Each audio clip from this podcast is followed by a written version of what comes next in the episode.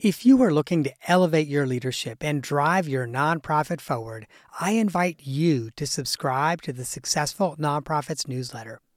Every week, I curate exclusive, share worthy content that sparks inspiration, innovation, and conversation. From the latest trends to timeless advice, the weekly email newsletter is your all access pass to a treasure trove of resources. But receiving the newsletter is not just about staying informed, it's also about getting our best content first. Subscribers get first access to our newest downloadable templates designed to propel your leadership and amplify your impact. And that's not all, my friend. We are constantly working on new ways to support you and your mission. So, as a subscriber, you'll get updates on our latest projects, opportunities to participate in surveys, and a say in the topics that we tackle next. You will essentially get me as a consultant, coach, and confidant in your inbox, ready to help you navigate the challenges of nonprofit leadership. So, if you're an executive director, board chair, or a nonprofit leader who believes in making a difference, join me as a newsletter subscriber.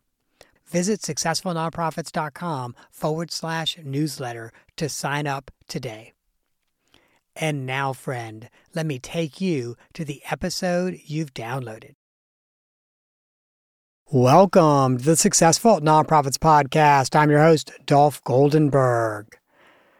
Do you sometimes find yourself on autopilot for days or weeks at a time? Literally just going through the motions of leading your organization, but not getting joy or awe from your work. My friend, you're not alone. There have been times in my career that I have felt that way too. And I am so incredibly proud that we have got Steve Fredlund to come on today to help us find wonder and excitement in our world. Steve is known worldwide as the Safari Dude, and he will help you bring the wonder and excitement of a safari into your daily life. Steve is an actuarian who recognized and escaped the good life trap. As an author, a two time TEDx speaker, a coach, and a keynote speaker, he guides others on this path to greater joy and fulfillment. In our episode today, he is going to share with you the big five factors that can bring more happiness to your work, to your leadership, and to your life. Hey, Steve, welcome to the podcast. Hey, thanks so much, Dolph. I'm excited to be here. Steve, when you talk about your life before finding this new sense of joy and fulfillment, you say that you were in a good life trap. Can you share some more? Yeah, so so my career uh, as an actuary was about 25 years long, and it was a good life. It was just you know it created this really good financial stability. Uh, I had a you know great marriage, all of these things on paper that were so good, but I was becoming increasingly unhappy, and you know this ultimately became a trap for me because you work that hard, you work to that level of position, you get to that certain you know place where now financially, leadership wise, influence, everything is so good and you feel trapped because what change do you make at that point? And it's hard to to make that transition. So that was kind of the the good life trap that i found myself in and then i ended up being really miserable inside of that.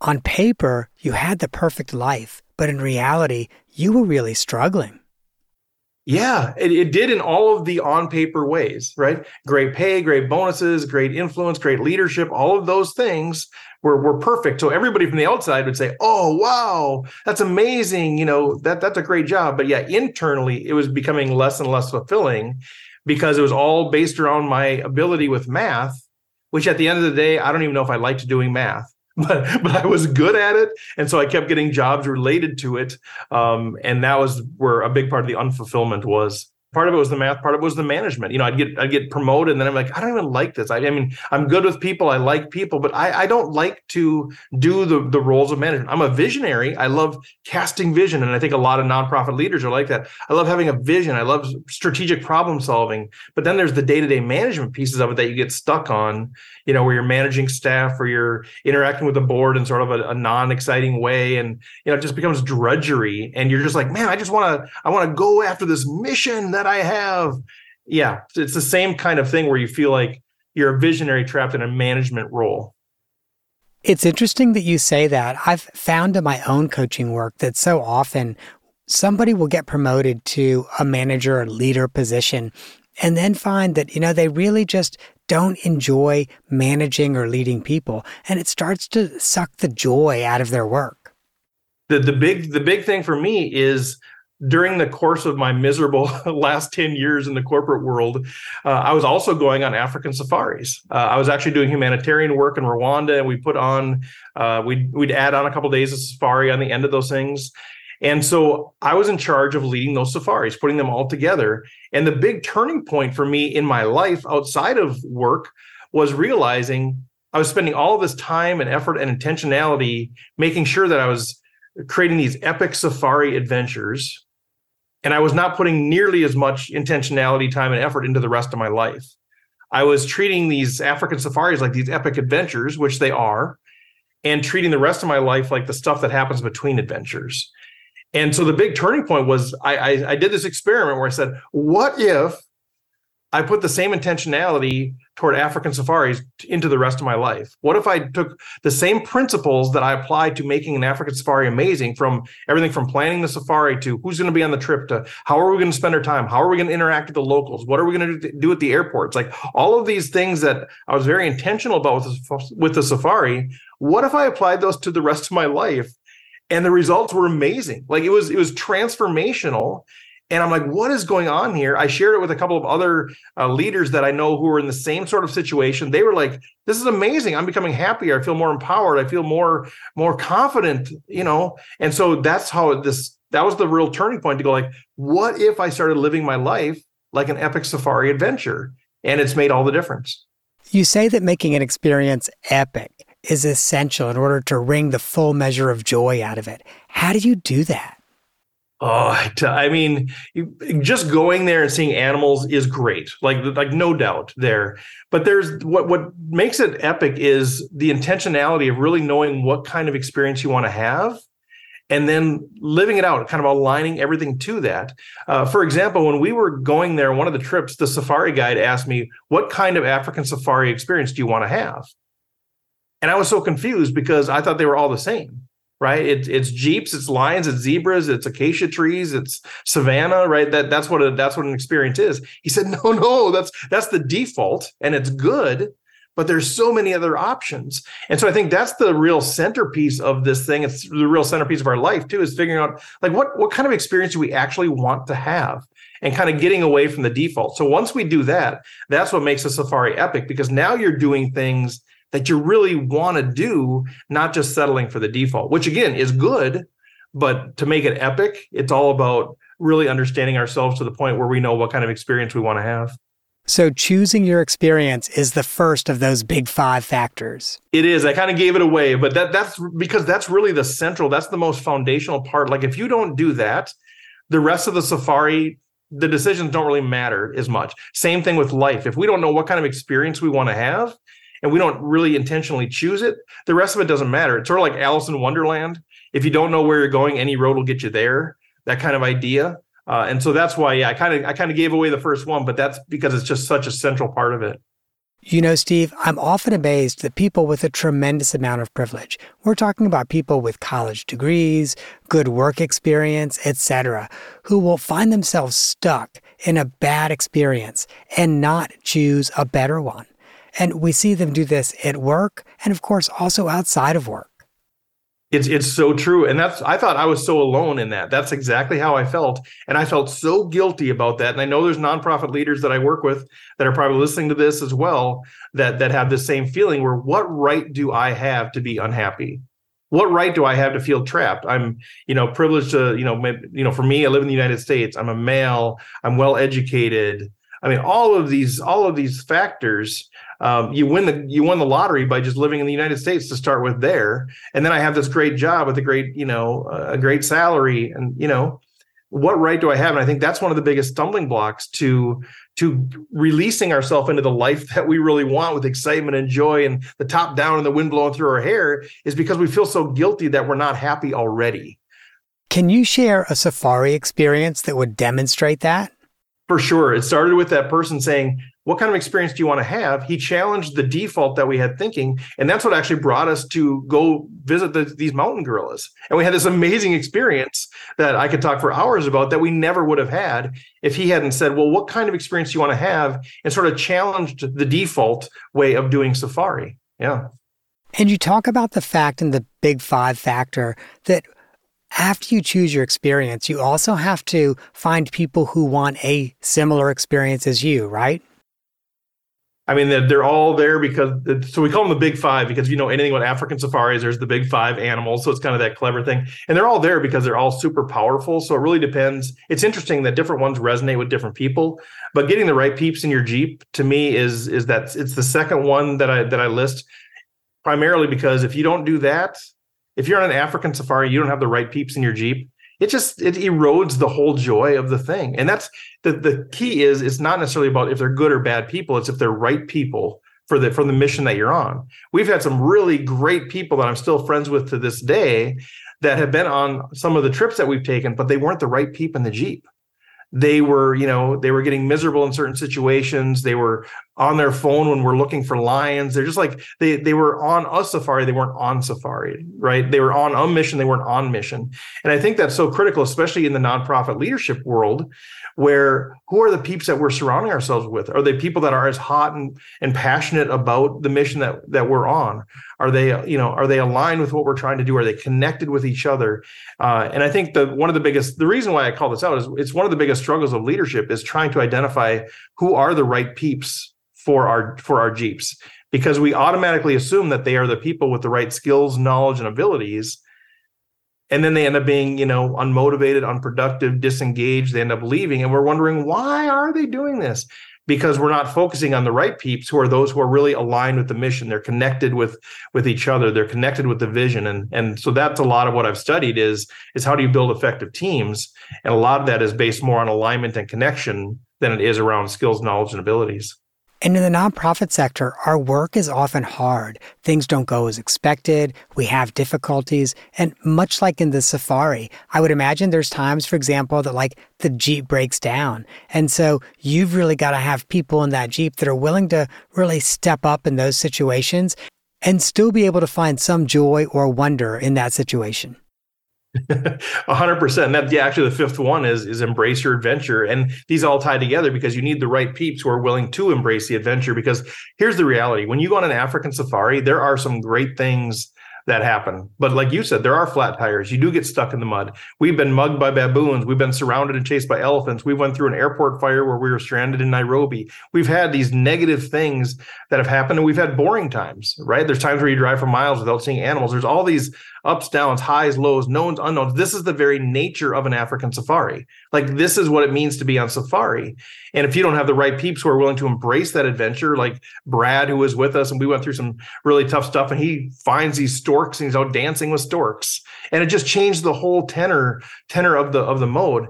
And the reason I like that one so much is because that is so much like our life. It's like our leadership and nonprofit world. It's like the rest of our life. It's like our relationships the very nature of being human, the very nature of leadership is ups and downs, highs, lows, knowns, unknowns. We each have this unique story, but what's not unique is that we all have this. We all have these great things that happen, and we all have these medical diagnoses. We all, I mean, there's all these things. That is the very nature of it. And the more that we can embrace it, rather than try to shield ourselves, protect ourselves from it, you know, complain about it, the more that we can actually embrace it and realize this is part of our story. This is part of our journey, whether it's on in Africa or in our in the rest of our life.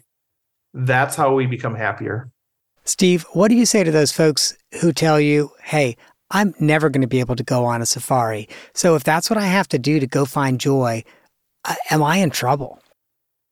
Yeah, yeah. The whole point of the talk, the whole point of my message is not go on safari, even though, you know, after every talk, I've got 20 people that say, Hey, if you ever go on safari, let me know. I mean, because it's a bucket list item for everybody. But the point is not to go on safari. The point is to view our lives as a safari, to view our lives as an epic adventure. Helen Keller said, Life is either an epic adventure or it's nothing at all. And what I'm trying to do is help people shift their paradigm to realize you don't need to go on safari to be on safari. You are on safari right now. Tell me a little bit about your story. And it's always filled with ups, downs, highs, lows, knowns, unknowns. I mean, so I try to help people understand that the very nature of nonprofit leadership is on safari. You are on safari. You don't have to go to Africa to be on safari. You are on safari. And what I want to share with you is here's how you can make it more epic. Here's how you can be happier inside of it. Here's how you can embrace it more fully. Here's how you can become more fully alive. Here's how you can increase your contentment. That's what the Big Five is about. It's about really how we do it in our actual day to day life just viewed through the lens of a safari because I think that makes it more fun. Uh, it makes it more relatable. Uh, we can we can use the common language of hey, I got the right peeps in my jeep. We can use the common language of I feel like I was surrounded by elephants, uh, and so that is that is my encouragement to people, and that's why at the end of my talk I always have these little fun giveaways. I usually give away like a soapstone hippo, but I also give away just these fun little trinkets that people can just take, like little finger puppets or buttons of a lion, just to remind yourself um, that life is an adventure. So I tell people just put something on your desk, put something on your phone, just as a reminder you are on an epic adventure right now. Uh, and here's how you can actually uh, find greater happiness in that. How do those folks who are not going to go on safari use your safari principle to really reinvigorate their work life? Yeah, what we found is it's those big five. That's what's worked for me, my friends. As I've in, I've introduced this into my executive coaching, introduced this into my talks, more and more. These big five really is that that is the formula that we found, uh, where it's you know choose your experience, and that's the hardest one because we have all of these all these default ways of thinking, acting, behaving that we inherited as young people. We've got all these expectations that people have put on us. Uh, we've got all, all, the shoulds. I say we get should on all the time. You know, hey, you should do this. I should do this. You know, so we have all of those external influences that make it really hard to strip it away and ask ourselves, what kind of experience, what kind of life do you actually want to have? So the first key to really becoming having a more epic life, a more epic adventure is really knowing yourself at that level, stripping away all of those external influences, which is hard, and saying, what do I honestly really want my experience to be in leadership or in life or my job, whatever whatever that is. So once we do that, then the rest of it falls into place in terms of now get the people around you, get the right peeps in your Jeep who will support you, encourage you, uh, contribute to that experience that you're trying to have. And then do the unright thing. Uh, I encourage people to do this is number three where I encourage people, you know, we've we've tried so hard our entire life to do the right thing. And this is the case for most leaders, nonprofit leaders included. I just I'm always trying to do it right, get the right grades, not don't smoke, don't drink, go to the right school, you know marry the right person you know uh, have the right job take the right promotion have the right car you know to get the right house. We try you know we're always trying to do the right thing and sometimes happiness is found in doing the unright thing. Uh, and so that's part of this thing is just be aware of that that maybe happiness uh, is found in doing the unright thing. Pause and take in the view is the fourth one which is really about gratitude. How do we as we're scrambling from thing to thing and day to day and all this different stuff how do we just pause and take in the view of the amazing things that are happening. That that provides such an epic lens that we don't realize because we're moving from thing to thing and then embracing the adventure. Uh, so I kind of went through the big five quick, but the reason is, you know, you say, how do we live a more epic life? This is it. This these five things we found that if we start doing these things, it just it just happens. It naturally pours out of us. That now we realize we're on this epic adventure and we've set it up where we're enjoying life aligned with things that we actually want versus things that we should want, uh, and we're experiencing it. I think one of the things that really holds us back sometimes, Steve, is we have this sense of fear fear of the unknown, fear of doing something really difficult or even disappointing someone. And that's true whether we decide, hey, this person isn't going to be a peep in our Jeep, or we decide to do the unright thing and go down the path that's not the easy path for us. Yeah, and that's my that's my story. I think that was the biggest thing holding me back for so long was that that need for external validation, that need for external affirmation. The I wanted everybody around me to feel like I was doing it right, uh, that to be proud of me, to encourage me, to all of those things. And so that was, you know, you can live that way, and and some people do, and some people are perfectly fine; they're not impacted at all. But for me, that was the weight that I was feeling. And so, if you want to break free from that, it does take risk and that was very hard. But once you really have a you can't just take the risk without knowing where you want to go. The you know if you don't know where you're going any road will get you there. But once you've once you've done that work to realize this is the kind of life i actually want I want to creatively contribute to this positive community. Like that's sort of where, where I end up going. Like that's what I want. Now the rest of it falls into place because now say, you know, I'm going to be empowered. I'm going to take control. I'm going to have the agency to choose the people that are in my Jeep, people that are not in my Jeep. And it is risky. I'm in Minnesota. The Minnesota nice people pleasing thing is a real thing. And I've kicked people out of my Jeep. And I've tried to do it graciously. I've tried to do it as tactfully as I can. And it was terrible but afterward, I felt so empowered that I'm now living the life that I truly want to live. And I still think I'm a nice guy, but you know, but you have to, it is risky. And then doing the unright thing, it's not necessarily about doing the wrong thing, but yeah, just not what people are expecting. My goodness, I'm I'm an actuary. I went through, you know, all the all the education. I went through eight years of just terrible exams, passing it all. And now I'm a motivational speaker. Like this doesn't make any sense. This is not the right thing to do but I'm doing what I love. And so it does take risk, it does take challenge. But here's the the one thing I realize in all this is even if you're trying to do everything right, which I did for years, I still had people not happy with what I was doing. Like I was doing podcasts and I was delivering content for free and I was doing the nonprofit work, which was just volunteer and all this stuff. And people still weren't happy with me. Like I was exhausted trying to please everybody and it still didn't work. So why not do what I'm going to do, and I'm going to have people that don't agree with it either way. But either way, I'm going to have that. You know what I mean? So uh, it is risky, but boy, once you start going down that road, and please take this from a, a, a long time recovering people pleaser. The other side of this, where you start uh, taking the agency for your own life, is so empowering. If, if I really want to be happy, I need to pursue it. And if you want to come along with me, amazing. Let's go on the adventure together.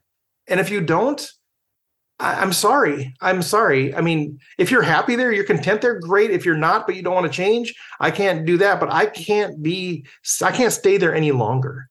And the interesting part is this real revelation of, of living life like a safari, the real happiness wasn't just because I quit my corporate job. Like I had quit that and I, it'd been a few years where I was still pretty miserable trying to find myself. So my message isn't about, oh, quit your job and you'll be happy. Uh, nothing's really changed in the last few years other than my perspective.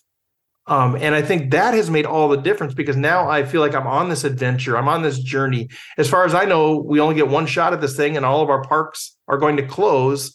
And so I've just decided before my park closes, I want to have the epic adventure I'm really hoping for. And so I think I think some people hear the message, they're like, oh, okay, we all have to quit our jobs. No, uh, you don't necessarily. Maybe it's just changing your paradigm. But yeah, you might need to leave some people behind that aren't willing to go where you want to go.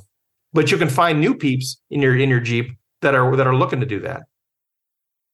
I know back in 2023, I really had to have that radical shift in my own worldview and in my own work life. So it's one of the many reasons why I left my job and took some time off and traveled to figure out who I was and also really to connect with wonder. I am curious though, do you find that oftentimes people need that radical change in order to make the shift? It is, yeah. I mean, so you know, my my radical change didn't happen at the time of, I, that I left my job, but I'm sure that was part of paving the way for that uh, because I had to kind of discover who I am because I needed to try to make money somehow. And so it probably led to some other questions there. But yeah, I think some people are going to need a radical, uh, a radical change. Some people are just going to need a paradigm shift because as I've as I've spoken a lot of people, a lot of places now, I started to get, you know, it's been long enough. Enough people are getting back to me now saying, I just changed my perspective on my team. Even, you know, I, I was so frustrated with my team, uh, and I just changed the lens through which I viewed them. Now I realize we're all in the jeep together, and you know, I've tried to encourage them to to do things a little bit differently. And so, yeah, I think sometimes you need the radical change for sure, because you're just in a situation where I'm never going to be who I really am meant to be in this situation. But sometimes uh, I think it, it can be a little more subtle. Speaking of needing a change, Steve, for more than 300 episodes, we've been doing an off the map question that helps our friends who listen get to know our guests in a more personal way.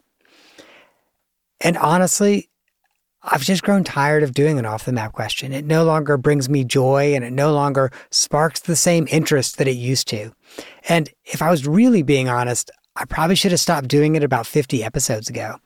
And it's one of the reasons why we have transitioned to two truths and a lie. So, Steve, I am hoping that you will share with me two truths and a lie, and I will do my best to guess which are true and which are not. I yeah, I, you prepared me for this, so I've, I've got it ready. You ready for this? All right. So here are the here are the two truths and a lie. I have won a championship in math league. I've won a championship in rodeo. I've won a championship in lip sync. Okay, so I know you were an actuarian, which makes me think you probably were a mathlete. I don't think you are a lip sync champion. So I think you probably also are a champion in rodeo. How did I do? Incorrect. I'm actually a five-time lip sync lip sync champion. I am, yeah. I won. Uh, I won the event, and then I won all four years when I was in college. They had an annual lip sync contest. I won it all four years. So, so there you go. Rodeo is a little. I mean, I'm a country guy, so that that's. I was trying to fool you with that one, uh, but no, I don't have any gold buckles from any rodeo championships. so, if you were a lip sync champion for four years in a row at the same school, I'm assuming you didn't do the same song all four times. I would say uh, "Sharp Dressed Man" by ZZ Top was was one of my favorite ones that I ever did. I did "Uptown Girl" by Billy Joel too, which was kind of fun. Uh, but but uh, yeah, the ZZ Top one was pretty. That was pretty pretty cool because I got to you know I was I was young, uh, we were poor, but I dressed up really really nice for the "Sharp Dressed Man" thing, and I think I felt I felt kind of important, you know, uh, just being dressed like that. Thank you, Steve, for sharing the big five factors that can bring more happiness to your work, your leadership, and your life. And just as a quick summary and reminder, that choose your experience, get the right peeps in the Jeep, do the unright thing, take in the view, and embrace the adventure. Friends, if you want to reach out to Steve, there are a few ways to do it. The first is to go to stevefredlund.com. Additionally, you can go to Steve's LinkedIn and connect with him there. We're going to link to his LinkedIn profile in the show notes. And Steve is happy to send an article that he's written called Leadership Lessons from the Cape Buffalo to anyone who reaches out to him. Additionally, if you want to book Steve as a speaker for an event, and that could be a staff retreat, a board retreat, a special fundraising event, anything really. If you want to book Steve for an event, he is willing to give an additional 30% off his already discounted nonprofit speaking fee. So, what that means is you'll get half off his standard fee. Hey, Steve, thank you again for coming on the podcast.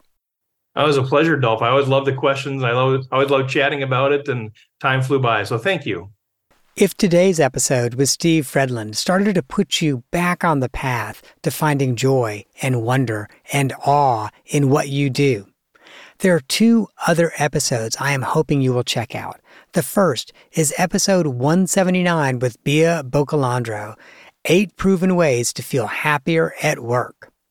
And the second is episode 280 with Jennifer Moss Solving Burnout at Your Nonprofit. That, my friends, is our show for the week. I hope that you have gained some insight to help you and your nonprofit thrive. And I say it every time I'm not an accountant nor an attorney, and neither I nor the consulting practice provide tax, legal, or accounting advice. This podcast is for informational purposes only and should not be relied on for tax, legal, or accounting advice. Please, if that is what you need, find a licensed, qualified professional in your area.